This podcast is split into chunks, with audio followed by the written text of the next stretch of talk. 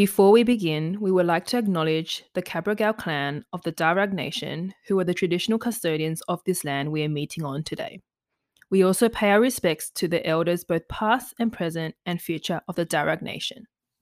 I got given $200 from the managing director. She's like, Linh, go do something with International Women's Day. And I think she was expecting me to organize some like cupcakes and morning tea yeah. for the office. Um, which is fine. And I was like, well, but this is a task from the managing director. I'm going to do something cool. I'm going to try and do something that makes me stand out. Hi, friends. Welcome to our podcast, A Seat at Our Table. Candid conversations about the creative pursuits of Asian Australians. I'm Tracy. I'm Wendy. We, we saved, saved you a seat. Come, Come join us. Hi, everybody. In this episode, we are joined by Linh Diep, a two time winner in B&T's 30 Under 30 Agency Account Management category. She's a business manager by day and the founder and CEO of Assisterhood by night. Assisterhood is Australia's leading not for profit mentorship program connecting underrepresented people with diverse strategy leaders in marketing, client services, design, creative, tech, strategy, and business leadership disciplines. Today, we'll be chatting to Linh about the importance of mentorship and how we can best support young and underrepresented people in the industry. Welcome, Linh. Welcome. Thank you. Thank you. I'm doing virtual claps, but I don't want to do the clapping because it's just going to ruin the sound. Oh, yeah, you'll just blow everyone's eardrums as they listen to this. But no, we're so excited to have you on the podcast. I mean, thank you. Tell us about your cultural background and upbringing and how this has influenced you today. We always like to start I guess, from the beginning. Yeah, absolutely. Um, so I'm Vietnamese. So I was born in Australia. Um, my parents came over in the Vietnam War as refugees. Um, but I was very fortunate to, yeah, grow up in Sydney, then move to the Gold Coast, had the very classic moment of, we're going to go on a holiday to the Gold Coast. And then we loved it so much that we stayed there. So that's wow. kind of what happened.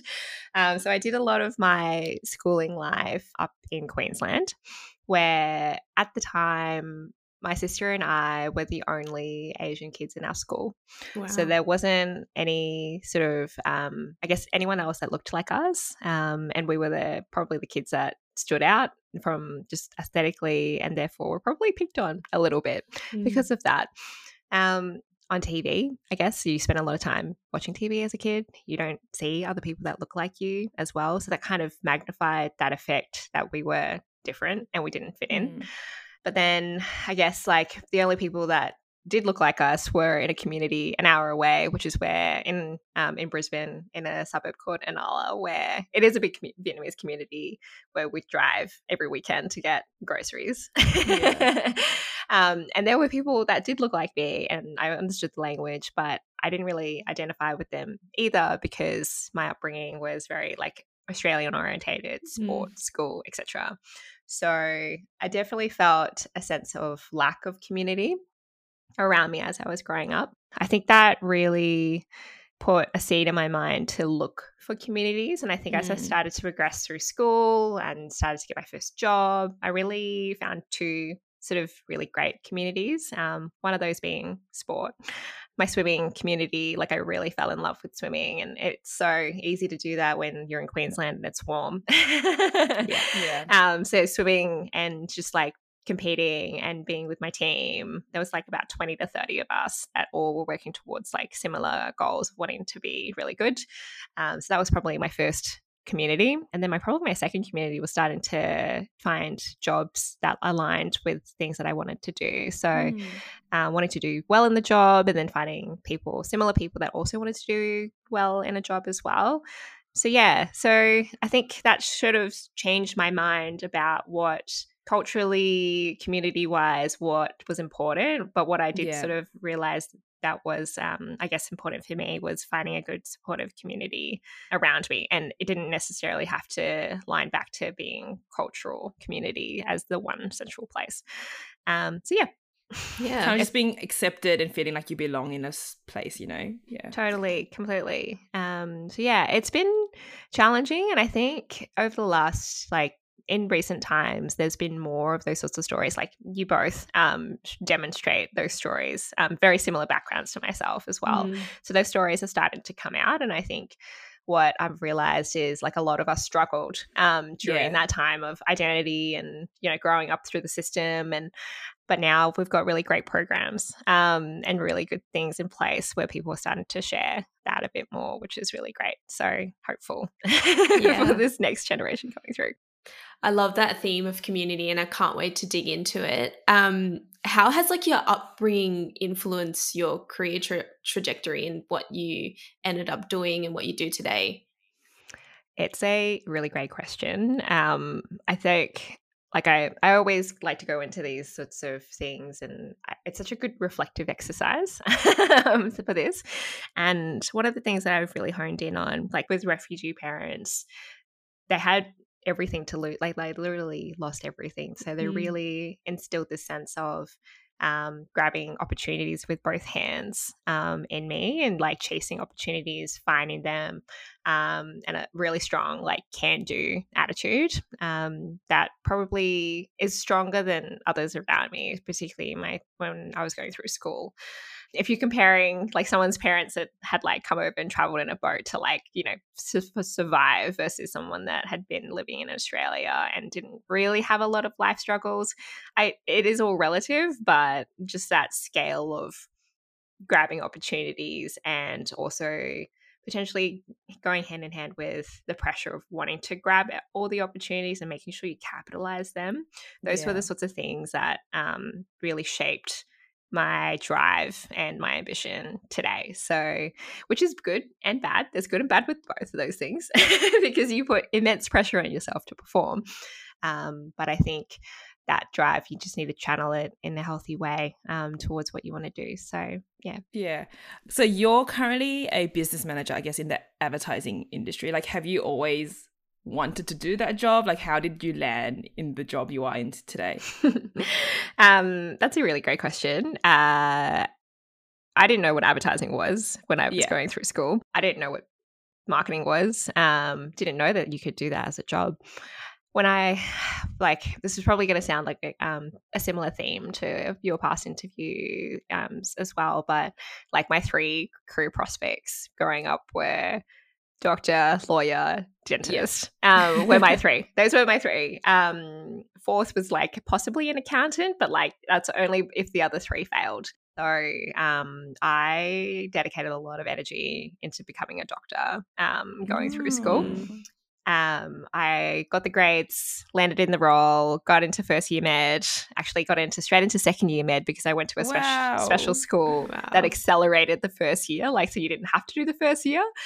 And um, yeah, and then I got in, and then I completely bombed out in that year at university just because I don't think you you realize how much of that first year is all about creating structures and relearning how school worked and like making friends and figuring out how that system sort of operates and add that to the pressure of a medicine degree where you're working like 40 you're studying 40 hours a week to Mm. like help people essentially. So um that didn't work. I that didn't work out for me. So i dropped out of that. Um what i did next was i went into a business degree because that was a generalist sort of degree um that i thought i could channel my energy into. And try to figure out what I wanted to do with my life after spending 12 years of my life working towards becoming a doctor. So um, I wanted to create and build something, um, Yeah. but not sure, and wanted to work with people in a way and impact people in a way. But yeah, started to work in business and I studied accounting and marketing. Accounting, because it was my fourth option, you know, after my three options, and marketing, because I kind of liked the idea of creating a brand and the communication of that brand and the articulation of what that meant in the world. And then that's when I started to learn about um, agencies. So, Mm, yeah. guest speakers coming in and talking about the people that were behind making the ads um, that you see on TV, that you see on billboards, and just understanding the strategies that go behind it. And I'm like, that's kind of a really cool job. And then I, I think that was similarly when Gruen was happening as well, Mm, like yeah. on TV. So those sorts of two things was like, oh my god, these are cool, really, really cool jobs that I could see myself um, doing. So um, I tried to get in, and that did it happen as easily as I thought it would. Um, I think accounting was a really structured sort of entry level career Yeah. career pathway, like grad roles that you can see, like your consultants, blah blah blah, Mm. um, all the way to through to partner. And there were clearly four different companies with like mid tier companies as well, and that was really straightforward. Um, Yeah. But marketing was like. Who do you even talk to? Like, where, where are the Yeah. companies? where are the people? Um, and that was when social media was still ha- like starting to happen as well. So what I ended up doing was starting a university club at uni as a way to connect with industry leaders because there was pretty much a university club for every part of business, like a club for financial management, one for banking, one for economics, one for like literally everything, but there wasn't anything for marketing and advertising. And so I thought, why don't we just create one? Um, why don't we just create a club? Um, use that as a way to connect with industry leaders and get them to come in and be the people that were speaking at events and stuff, but also positioned myself as the the founding president, which sounds Yeah. really, you know, amazing and, you know, something with gravitas. And then used LinkedIn as a way to connect with all these amazing people. And I just shot out like heaps of LinkedIn messages because Yeah. I had nothing to lose at that point. Yeah. And then what I realized was people, well, people were saying yes um, to those opportunities, like to the coming in. I don't think I ever got a no in that first couple of years of LinkedIn blasts, which was crazy and eye opening for me. And so from there, I didn't land the job immediately straight away. So I kind of went into a grad role uh, within the account. Like I became a financial auditor in my first year out of uni. Um, very quickly knew that it wasn't for me. Um, in my first in my first two weeks, I was like, "Nah, this is not for me." Yeah. Um, but I had done an internship at a agency before I took that role, so they didn't have anything full time for me at the time, but they did later on. So that was how I got my first job. Um, I just um, it was one of those speakers that came in, and I was had a connection with her, and they were looking for a junior role, and that's how I got in. But it wasn't for without lack of trying Yeah. and like it's so hard to get in so but now these days like the the club that I, that was started is still operating and thriving Yeah. like 8 years on and I hope that they have created way better pathways than what I was able to do cuz Yeah. it not everyone is like me um You are such a go getter, like from the start. I'm like, she is a go getter.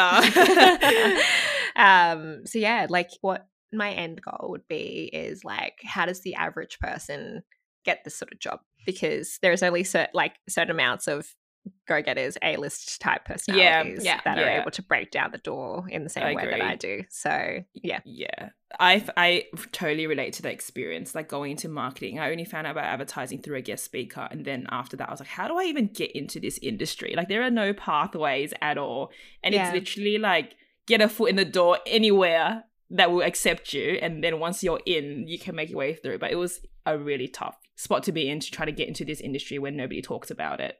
At least in uni, it wasn't even a career path people really widely discussed. So, Totally. Yeah, yeah, I am seeing that changing now with more kind of pathways into the industry. But yeah, back then it was quite difficult. so Mm. definitely relate to your story. Yeah, and probably the other thing that was um, a barrier for me was again not knowing what the roles were Mm. um, that exist within comms. Like, there's so much that you can do.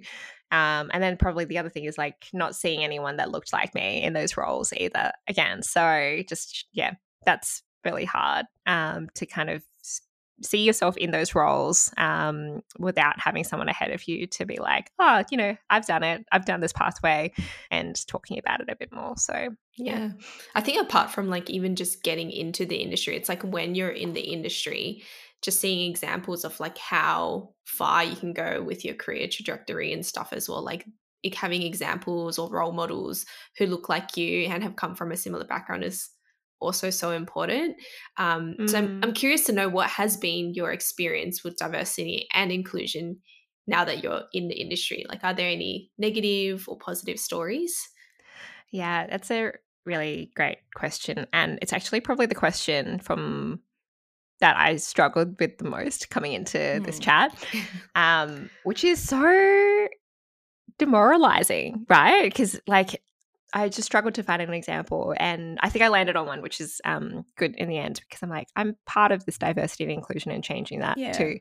Um, I think what I've been able to do with the platform of like the club, the university club, and now even with the sisterhood today as well, is just trying to spotlight on like I've always shied away from the spotlight of my own personal story because I was just kind of like I just did this, this, this, this, this. But what I've sort of tried to do with the last maybe two to three years is hone in on this like the catalysts and the stories and the whys of my own journey and tried to find more platforms to talk about it um, more. So I've actively put my hand up and said like I would love to do the podcast or I'd love to speak at a university thing or I'd like to be at a conference or like to do the thing.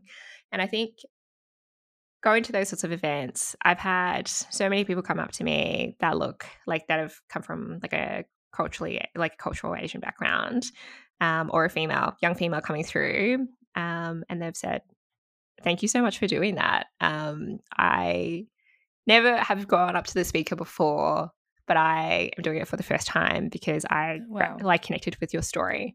So I think that's a really nice way to personally do that, but that's not without me personally trying to create those opportunities myself. Yeah. Mm. Um, but I think at the same time, there are definitely champions in the industry that have carved out and are trying to do them to that as well. Like I know um, Andy Wright from Never Not Creative. He, I remember him talking about it once, and he's like, "I'm a you know a white middle aged man, and obviously running a, a successful company. But whenever I ask get asked to speak at a panel." I ask the organizer, what kind of person are you looking for, slash, what kind of experience um, are you trying to look for in selecting me and let me suggest three other people and he tries to co- Mm. like create create opportunities for three other Mm. women or three other diverse um, people to take that spot instead so i think there's a role around that which is what we're sort of trying to channel some energy around at the moment and trying to showcase some more stories Yeah. I, I think I feel like the theme of your stories is like community building and connection that feels like a really important element for you and then obviously I think I think you're such a go-getter so you're creating those opportunities for yourself as well in the industry which is pretty incredible. I guess one achievement we want to talk about is you're a two-time winner in B&T's 30 under 30 category for agency account management category so in 2021 and 2022. Can you tell Mm. us a little bit about what that was and then kind of the biggest learning that you got out of that that you want to pass out to young people in the industry today? Yeah, totally. Um, it's a really, I, I'm going to say it's a really great question because all these questions are really great questions. we we try our best.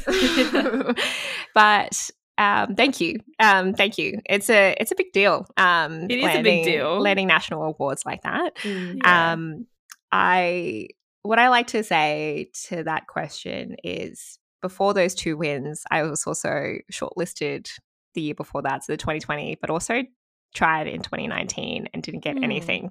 So those are two probably also really key achievements leaning into that as well that people don't really talk about. Like people Mhm. often talk about the big win, but they don't really talk about the steps leading into that. So for me, I this goes back to me wanting to understand my story and learning to prac practice talking about it, um, write and writing it out and shaping something around that. So I just wanted to give it a go, um, mostly because I saw other peers um, doing it around me as well, and they were getting success, and I thought. Nah, I can give it a go. But how hard can it be? It's four questions um, with 300 words. It's fine. Um, so that first year, um, I yeah didn't make it, um, but that's okay. And but I also did it myself, and I didn't share it with anyone else. I didn't share any drafts around. I only spent like two days on it, Yeah. and that wasn't enough time and Mm. not enough effort um, into doing it. And it's mostly because I was in my own head and thought imposter syndrome. Why would I even think about doing it? Yeah, all those sorts of things. Um, so second year, I thought, okay, reflect on the moment. What what's one thing you can do better this year? And that next year, I started a lot earlier, and I shared it with some um, a couple of people as well, which helped shape the story a little bit more. Um, and they had some really great insights, which was really nice. And they're like, you're actually talking about yourself in not the best way. um, so they helped me articulate it better. Mm. Um, so that year I got shortlisted, which was really cool. Um, just to be in that experience of like being able to go to the awards and meet other amazing people, um, especially someone that was working in Brisbane at the time, like being able to meet people in Sydney, people in Melbourne that were doing amazing, excellent work. And I'm like, ah, I could be amongst these people. So Yeah. I'm on a similar sort of circle with these guys, which is incredible and gives you so much confidence. Um, so those were really good examples again of shaping my story. And then yeah, the next year again, just more help starting earlier, starting and doing the same thing. Um, but I had more wins under my belt at that time. So like I'd start like Assisterhood had been in its um, third or fourth year by that point, like some really good events and workshops and getting really good results again. And so the win sort of happened, which was really amazing and really great. And I remember the moment in the room. Um, and it was so good that it was in the room and not virtual as well Yeah. Yeah. for that. Um, but yeah, I think the biggest learnings from that is like it's not an immediate overnight success. Like it Yeah. takes time.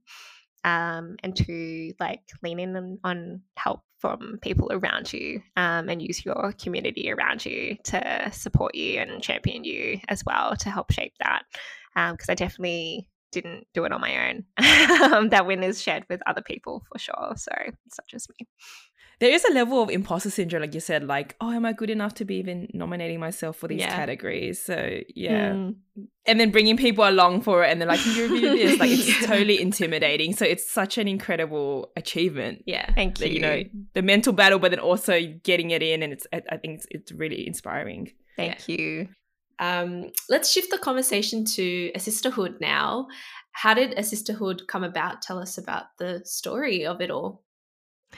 Yeah. Um, Assisterhood is a mentoring program um, that basically connects coming through talent with senior talent in the comms industry. And we're across not just creative and media, but all parts of the communication verticals. So, research, client side roles, publisher side, production side, tech and design. Um, and the reason why we've decided to take on all of those industries within the communication vertical is because we're all working towards the same thing, and that's commercial creativity and driving business results. So, all of these people and generally all these roles intersect at some point. So, you kind of need to build those relationships. And I think when you start in the industry, you don't really know what types of roles exist out there as well. And also, a really great commercial um, or great creative commercial solution might not be a traditional TV ad. It might be something that taps into tech or taps into design or taps into really great research that then li- links to this beautiful tech idea. So I think the inter- intersection of all of those um, is really valuable and wanted, that's what we were trying to connect with the sisterhood. But in terms of how it started, so it started as an idea in the back of a taxi, and I was tasked with um, looking after International Women's Day my first year in my first agency role. And I got given $200 from the managing director. She's like, Linh, go do something with International Women's Day. And I think she was expecting me to organize some like cupcakes and morning tea Yeah. for the office. Um, which is fine. And I was like, well, but this is a task from the managing director. I'm going to do something cool. I'm going to try and do something that makes me stand out. So I I think at the time, I remember coming across a stat that said um, 70, 70% of learning comes from experience. And I also had noticed as well that Simone, um, our managing director at that agency, was the only female managing director in Brisbane. And then I also sort of realized, oh my God, the, the leadership team is like the head of client service, the head of digital, the head of production. We're all female as well at this agency. And I thought, can we share this learning experience with other people? Can it be a mentorship?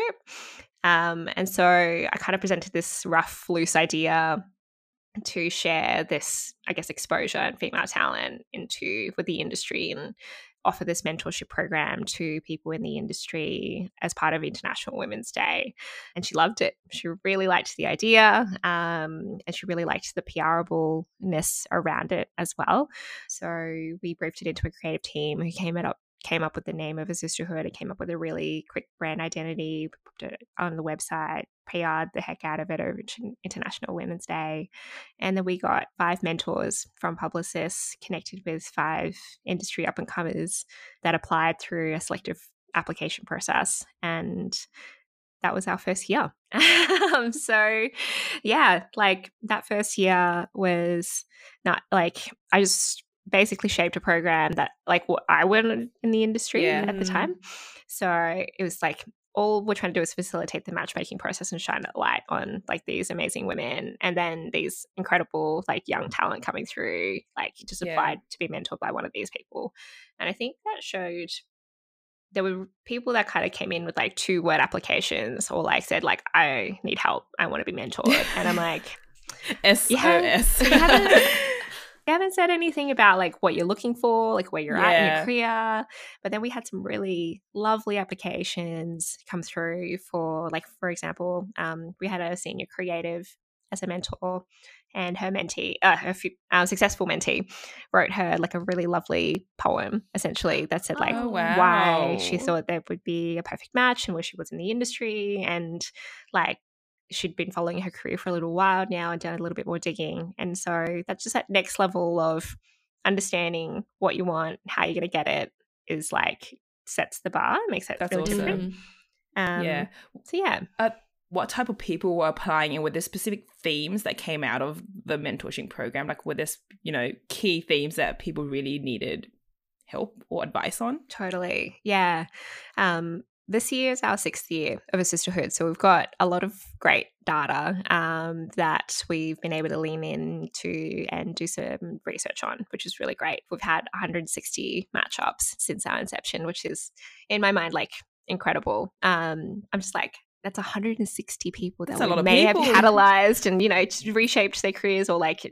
you know done some um, had an effect in some way which is really cool um, but one of the common themes is confidence um, mm. so just I think when you're in that stage of your career really early on, like between two to five years, you're starting to have conversations around performance review, salary progression. Yeah. You're comparing yourself to people in the job as well. You're probably starting to think, um, like this is actually kind of hard. Like, um, yeah. how do I how do I navigate all of this? So confidence becomes a really big thing, and I think having someone that you can talk to that has done the path before in the chosen industry that you're in is really so powerful to have someone to say to you, Hey, you're amazing. You're excellent. You've got this. Just go for it and see what mm. happens. And that like that moment of like having someone in your corner has such a profound effect on someone because otherwise if you don't have that person you might have your friends or your colleagues that you can talk to but it doesn't have the same resonance um, yeah. so confidence i think is a really big thing that people find within the program like people that come out of the program like 9 out of 10 people say their confidence has increased which is mm. crazy and then probably the other thing is that confidence leads to results. So, like, you then are brave enough to ask for promotions or ask for that big project, shiny project that you know that's coming in, or, you know, put your hand up to do something extra, or, you know, actually brave enough to maybe have the conversation around maternity leave and what you want around that. So, yeah, a lot of the time that increased confidence leads to better results. And I guess the community aspect of that too, of like sharing those stories, just creates this momentum wave of people being like, oh, you know, you did that, you didn't catch on fire, you're still alive, you didn't get fired. That's cool. Maybe I'll try it too. Yeah. so that community and confidence is um, what we're trying to cultivate. Um, mm. And a lot of the time, people don't have that community within their sort of agency sphere or you know, professional sphere at that point. So, those are the two things that we see as a common theme. Yeah, that's awesome. Were there any like challenges that you had personally um, going through the industry where you wish you had a mentor to support you through it? I've been really fortunate to have mentors throughout my entire career, um, but unofficial, like maybe maybe coffees that I'd have maybe like once or twice, but never like an actual mm. program, uh, like an actual like i I've never gone through what Assisterhood has done essentially. Yeah. Um, but apart from this year, where I was like, okay, it's time, it's time for me to go through and put myself in the shoes of Assisterhood mentee so I can better understand nice. this program. So I went through that myself this year. Um, oh, cool. And it's really scary having a mentor. saying, like, these are all the things that I want to do, but I haven't really made steps towards making them happen. Slash, how do I even navigate all of these things? Um, slash, this is what I'm dealing with at work at the moment. Is it me or is it like the workplace or is it blah? So, yeah, um, mm. yeah she was amazing and was able to kind of help unlock all of that for me. She was kind of like, Linh, you're amazing. You have all the answers already. You don't need me, blah, blah, blah. And I'm like, I do. This is why, this is your accountability. so um, that was really great. So I think it was really good to do that as a formalized structure to kind of see how, mm, yeah. um, how much like a, a, a, year's program can have in a moment of your life. But I've always had that sort of person or support, um, senior leader support along my mm. career journey. Like I've always been able to if I've been in a bit of a bind, I always have had someone to be able to call and be like, hello, long time no speak. um, but yeah. would really love to have coffee or catch up or um, go on a like a walk or something so I can chat the thing that's going through my head out with someone. So yeah. Yeah.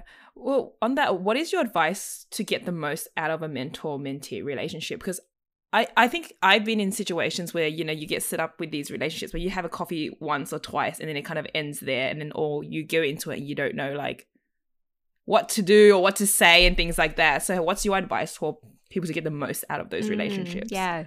It's been something that we have tried to finesse um, over the last few years as well, because naturally, uh, every mentor is different and every mentee is different as well, and everyone has different styles, whether that's like weekly or fortnightly or like monthly or being available to have video calls or, you know, being having coffee chats is really important.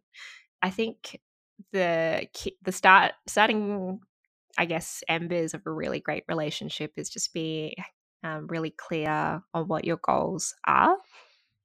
Mm-hmm. And I think if you don't have a clear goal, you can be honest about that and say, like, I don't actually have really clear goals, but I kind of know that I want to do well in my job. Um, and then they can start to help shape that a little bit more and be like, okay, so what are your strengths and weaknesses? Like, let's supercharge your strengths and like it's great to have self awareness around your weaknesses. Awesome. Um, but let's like work on supercharging those strengths um, so that you can get ahead. But I think going in with goals and knowing kind of roughly where you want to go is really good. And then understanding I guess frequency is another good thing as well. And then putting having self discipline around accountability is probably the other thing as well, because you can so easily lose momentum um, after a little while. And it's probably a good analogy with the gym. Like your first two sessions, uh, the two sessions that you go to, it's whether that first, after that first week, second week, third week, do you turn up, right? So, yeah, it's usually the third, fourth, and fifth milestones that are the hardest to hit. And that's where we see the highest drop off rate. So, we try to create mm. some accountability on our side with the team to check in and make sure that people have had their catch ups or, you know, have, you know, ask them. So, how was the first session? Like, what goals did you define? Um, which goals are you working towards for the rest of the year? Just try to push that along a little bit more. So, yeah. Yeah, awesome. Well, we know that Assisterhood um, started in Queensland, but it's now in Victoria and New South Wales as well, which is amazing. What was the process of scaling the program to expand across these three states to where yeah, it is today? It's um it's it's been a journey um Assisterhood really like it started as a one woman i um sort of mission six years ago yeah. and now we have an incredible team that works across like queensland new south wales and victoria as well so the first sort of step really happened when I moved down to Melbourne and we had to pick two chapter leads um, in Queensland to sort of look after the program. That was the first sort of step for us. I think at the time as well, I'd brought in sort of Polina, um, who's sort of my co-pilot on all things of sisterhood, Sarah and I were a really good team um, between the two of us, and we had a high level of investment um, into the project. We met at Publicis, um, and we only had like two months to work together, but we instantly connected. So I think when wow. I left or had announced that I was leaving that agency, she was like, can I jump on this sisterhood thing as a way to work with you more? And I was like, yes, that would be amazing. Um, so yeah, so her between her and the two chapter leads in Queensland, and also at that point, it was probably the third or fourth year of Assisterhood at that stage. We had people that wanted to volunteer back their time to be part of the program in some way. Um, and so, like that first team and the team that's grown to today was we're probably made up of 75% of people that have been part of the program before. So that mm. need or that want to give back in a way that's um, in, to the program helped shaped the team that we are here today. Um, I think moving down to Melbourne was and growing Assisterhood in Melbourne was easy because I physically moved down to Melbourne and could actually create the program here. Yeah. Um, but similar sort of approach, like we picked a chapter lead to take the reins on in Victoria in our second year this year. And with New South Wales this year, we'd had a pretty rough formula then. So didn't even, I didn't need to move to Sydney to create Sisterhood Sydney. Um, and we had yeah, a good onboarding process. We had a good system. Um, we had a good way of recruiting mentors as well. So bringing it to Sydney was good. We just needed to find another chapter lead to lead New South Wales, and I think mm. um, I'd had such a great network when I was uh, part of Young Bloods, um, so an ad council industry initiative for young people. Um, and I'd met Shah, and she was incredible and excellent. And so she was the natural person to pick for New South Wales, which has allowed us to really think like, okay, like Paulina and I now sort of operate at a national level and sort of umbrella view across all the different states and think long term, what can we do? And also then have some quality control across all the different states and make sure we're doing things that are the same but also different tailored to the different cities depending on what they need. So yeah um, and then we have regular monthly calls between all, all the three states so that's a way that we all connect as well. But yeah. Amazing.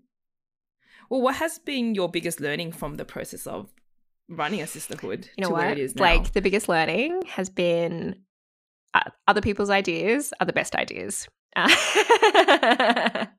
yeah. um, my way of doing things is the best way for me. And I needed to embrace that with other people as well. Was it hard to let go of control when you totally were, yeah, percent, hundred percent. Like there's obviously certain yeah. things that have to be replicated, but otherwise, it's just my role now is just empowering people and supporting people and saying like, "Yep, that's a great idea, run with it." So, and even if it's not a great idea, restraining myself and saying like, maybe just give it a go and see what happens.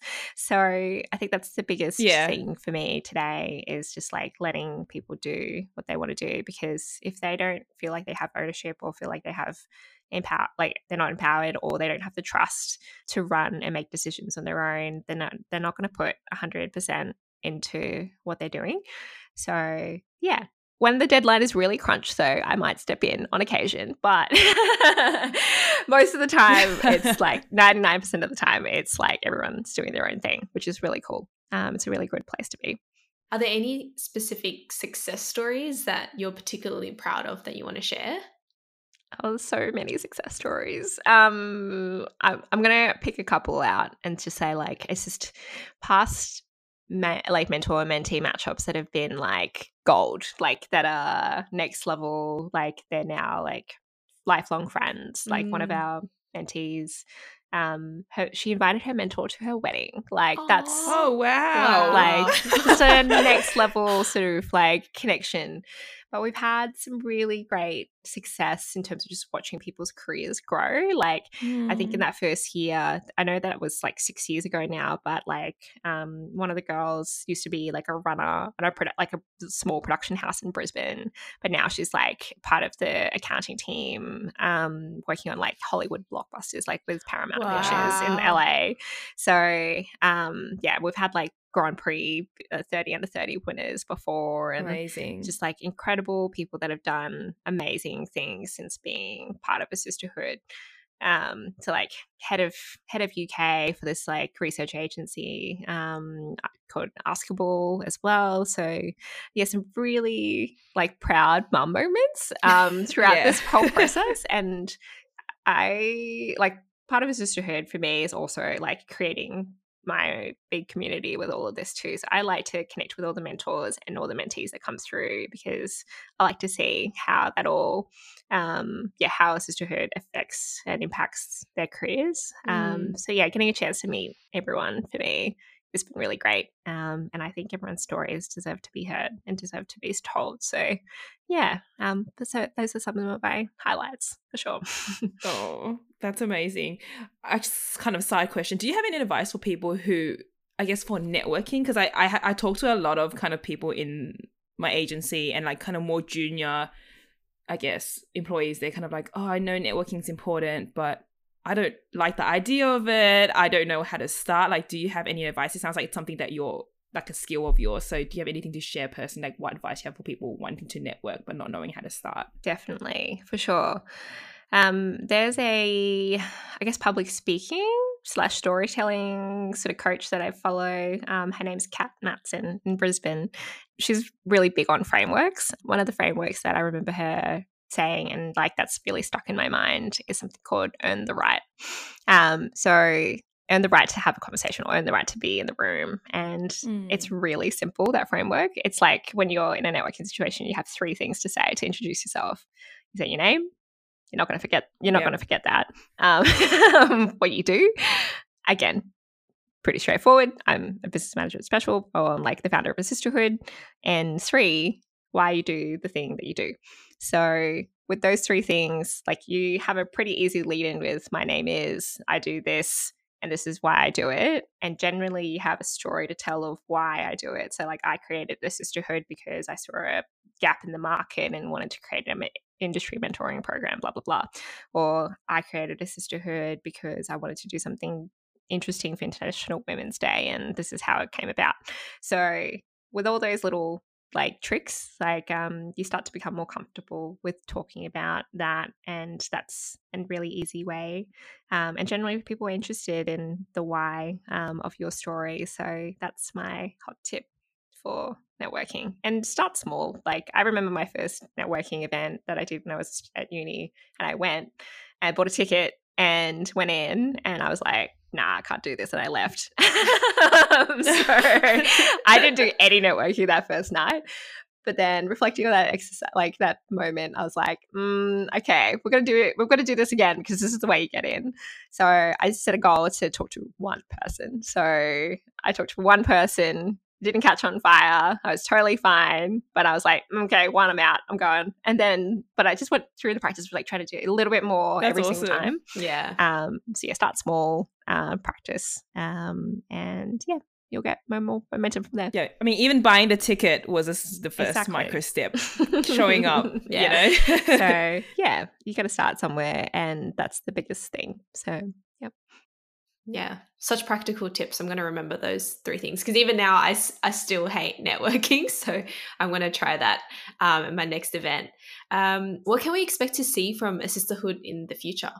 it's a really good question. I think Assisterhood has grown to a point now where we're operating in the major like the major cities in Australia, which is really cool and really exciting. So we're trying to optimize that offering and op- like optimize mentoring and that's really amazing and that's something that we think it's really important to do. But I think what's also really important is us storytelling the importance of mentoring um, and showcasing those stories um, with people. So that's kind of what we want to continue to do because we want to create a reason why people should be part of the program and why people, or if we're not the right program, that's totally fine. And but for you to create ways to do that yourself.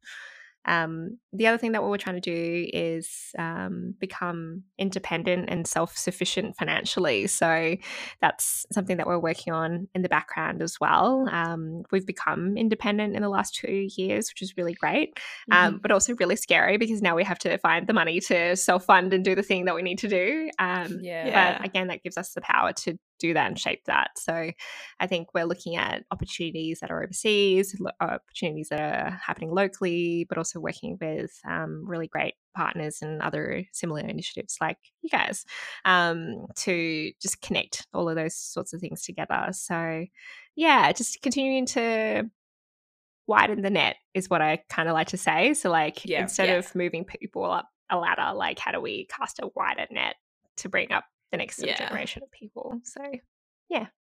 Cool. Awesome. Well, to conclude, um, what can the industry do to help support underrepresented groups?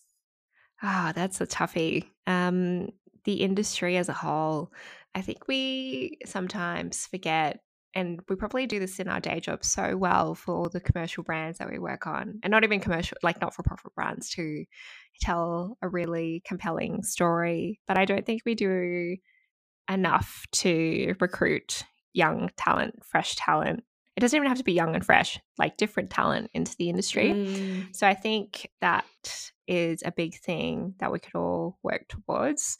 Whether it's like a certain data point, like whether it's a certain number to work towards, whether it's like industry initiatives like only one in the room and supporting them and doing what they can do, or how do we go forward into high schools and like further into the education system to actually showcase this this is a really great industry to be a part of as well. Um, so yeah, that's where I'd like to channel my energy into next or channel other people's energy into next.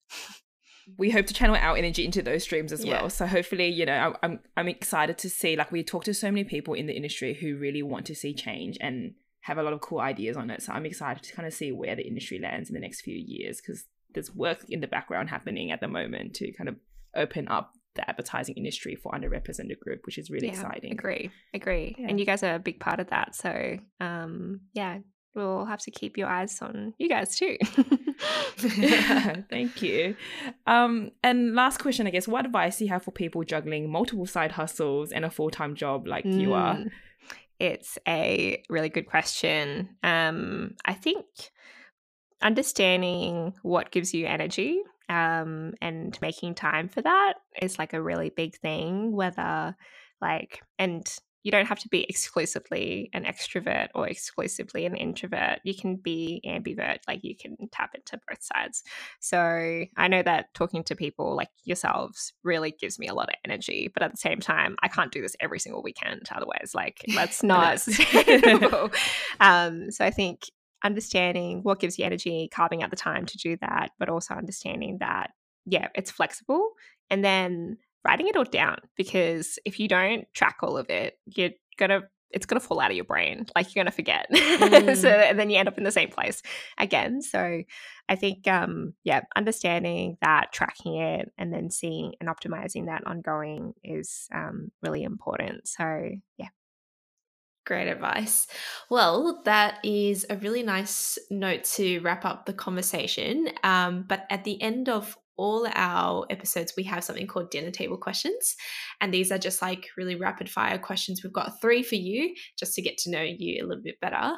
So the first one is What type of person are you at um, a party? Oh, that's tough. I'm the quiet person in the background. Oh, um, really? Um, I'm totally okay. I've been watching The Crown, um, and I'm definitely yep. like I'm not on the same scale of pretty and fame as Diana, but I'm like the person in the background that's like, you know, shy. But then when you talk to me, then yeah. I kind of open up with all my weird. Um, so that's me. So I'd like to think I'm like that, but obviously not the same. Are you are you in the corner or like where are you I'm situated in a party? yeah, yeah, yeah, that's a good one. Same. All right, the second one is what does a perfect day off look like to you?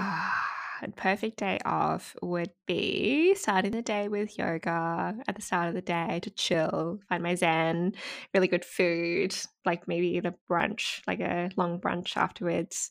If I'm not feeling too full after that, going to a wine bar, really lovely wine bar, Ooh. and then a nice walk, and then some chill time in the afternoon as well. So, yeah, all a lot of zen is the common beautiful. theme. Yeah, beautiful. Love that. Yeah. And the final question is what is a hidden talent you have? Oh, guys, I don't have a hidden talent. Um, I'm so boring. Um, I don't have a hidden talent, to be honest. So that's fine. Anything quirky about you people don't know uh, about? I'm so like I, when I go find something that I'm really into, I go really deep. Um, so Harry Yeah. Potter, I didn't realize how much of a Harry Potter nerd I was until I went to London. I went to the film studios over there. Oh yeah, I've done yeah, that. totally. Um, but Eurovision is my other sort of thing that I'm really nerdy about. Hmm, And okay. Oh, cool. And Yeah. sport is another thing that I'm really like next level nerdy on. You would so. be good on a trivia team. I think Yeah. so. Yeah, Yeah. I have definitely have some weaknesses like geography and music. I'm not strong in, but I make up for those in some other areas. But yes, Love it. We've got to have you our next trivia team. next time I'm in Sydney. So yeah, Yeah, next time you're in Sydney, hit us up. um, well, that wraps up our conversation. Thank you so much, Linh, for joining us on the podcast. It's been really insightful chatting to you and also really exciting, I think, chatting to you about the initiative like Assisterhood that's happening in the industry. It keeps me really optimistic and Yeah. motivated for what's to come for our industry. So Thank I'm you. really thrilled that we had the opportunity to talk to you and thank you for your time joining us today as well. thank you both for having me on the show. We'll drop um, all the sisterhood like links and stuff in the show notes so everyone can check out what the program is all about and see if it's kind of relevant to them. Um, but thanks again. No worries. you. Thanks. All right. Bye. Bye.